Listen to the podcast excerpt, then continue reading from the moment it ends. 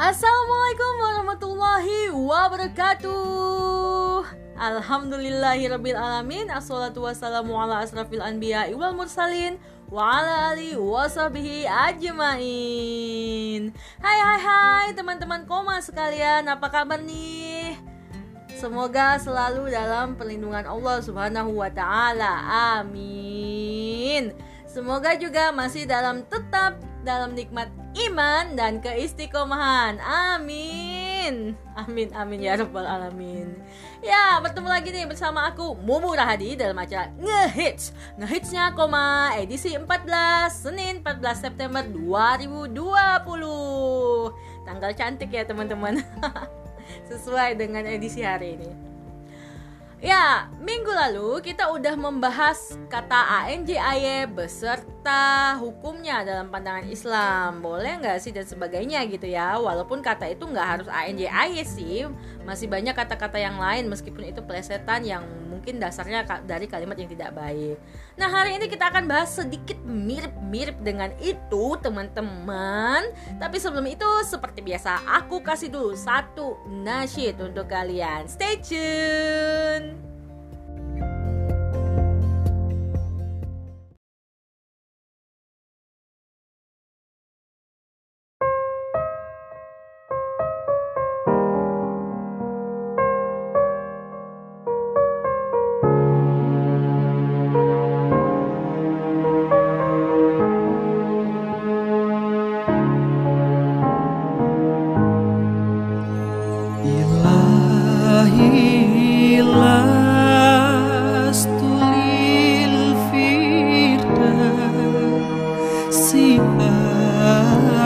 alive.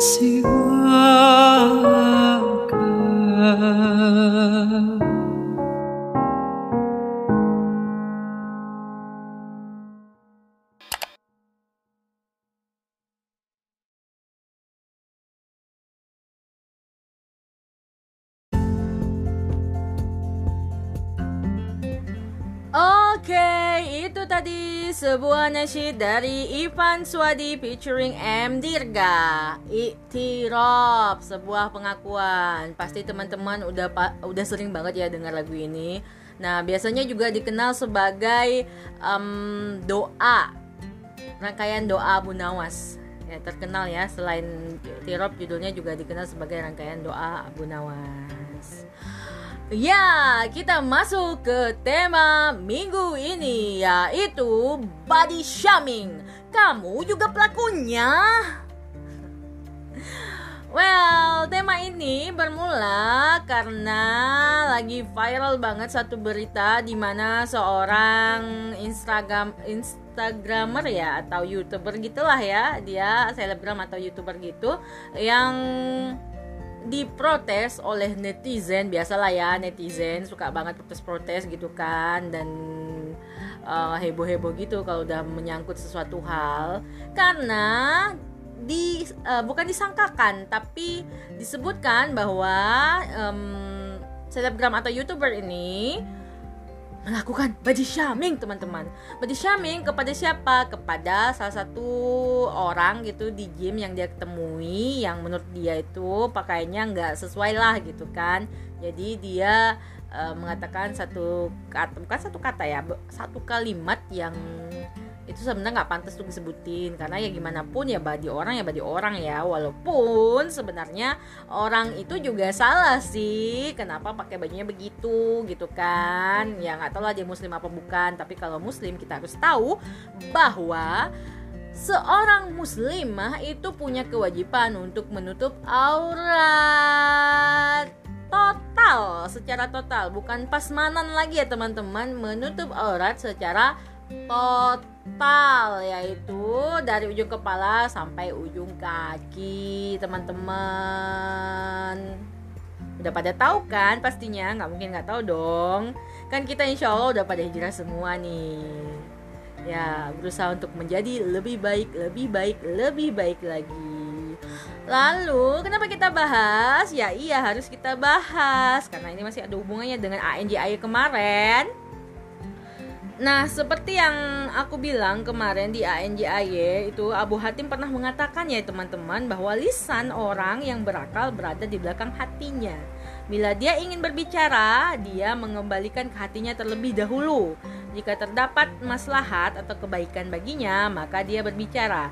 Dan bila tidak terdapat maslahat baginya, maka dia tidak berbicara. Adapun orang jahil atau bodoh hatinya berada di ujung lisannya, sehingga apa saja yang menyentuh lisannya, dia akan cepat berbicara. Seseorang tidak dianggap mengetahui agamanya hingga dia mengetahui lisannya. Jadi, ya tentunya di sini bisa dikatakan bahwa lisan itu sangat urgen sekali harus kita perhatikan bagaimanapun Lisan ini kemarin juga udah kita bahas mampu membawa kita masuk neraka atau surga karena berhubungan dengan manusia lainnya. Walaupun kita minta maaf nangis-nangis kepada Allah sampai bercucuran air sampai banjir kamarnya kita di tengah malam atau di sepertiga malam gitu ya. Kalau orang tersebut tidak memaafkan maka uh, insya Allah Allah juga tidak akan memaafkan berat ya sebenarnya ini masalah lisan. Sayangnya nih kita sering bersantai-santai ria dengan masalah lisan ini, teman-teman. Biasa ya. Biasa maksudnya bercanda gitu kan, tanpa sadar juga kita ternyata melakukan body shaming kepada sahabat kita kek, adik kita, abang kita, orang tua kita gitu kan. Walaupun maksudnya bercanda karena ya namanya juga udah akrab sih biasa aja ya. Ya gitu ya. Biasanya kita kayak gitu teman-teman. Aku juga sering loh pada adikku sendiri malah. Aku sering bilang ih kurusnya kok ini baha? Padahal itu teman-teman itu juga body shaming. Kita nggak tahu ya dia bisa nerima apa enggak dengan perkataan itu. Kalau dia nggak bisa nerima otomatis itu jadi dosa teman-teman. Menyakiti saudari sesama muslim. Bagaimana dengan kamu?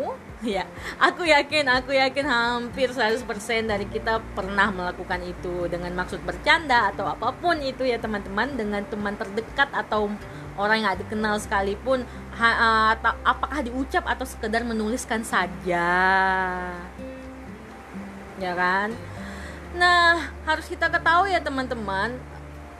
Orang yang sering berkata jelek ataupun melakukan body shaming kepada orang lain ataupun berkata-kata kasar atau yang lainnya lah ya yang mirip-mirip seperti itu tidak mencerminkan seorang muslim. Karena di mana kita ketahui kemarin yang namanya baik tidaknya suatu hal itu kita kembalikan kepada syariat kepada aturan-aturan Allah. Padahal Rasulullah aja tuh kemarin udah bersabda ya teman-teman yang e, minggu lalu udah aku sebutin barang siapa yang beriman kepada Allah dan hari akhir hendaklah berkata baik atau diam Berarti ciri khas seorang muslim itu harus mampu menjaga lisan salah satunya.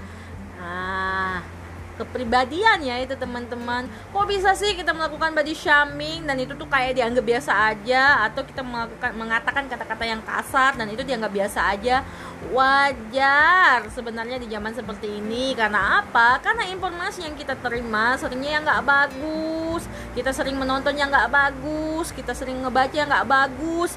Kita sering menerima informasi kalimat-kalimat yang nggak bagus. Sehingga Sesuai dengan konsep berpikir, informasi itu menjadi pemikiran. Pemikiran menjadi sebuah keyakinan di mana itu menjadi pola pikir kita. Lalu, pola pikir ini akan membentuk sebuah tindakan. Tindakan menjadi kebiasaan, yaitu pola sikap. Nah, pola pikir dan pola sikap ini bersatu menjadilah syaksiah kita atau kepribadian kita. Nah, apabila kita suka mengatakan kata-kata seperti itu, maka sudah bisa diketahui informasi apa aja yang sering masuk ke dalam telinga kita atau ke, ke, yang dilihat oleh mata kita.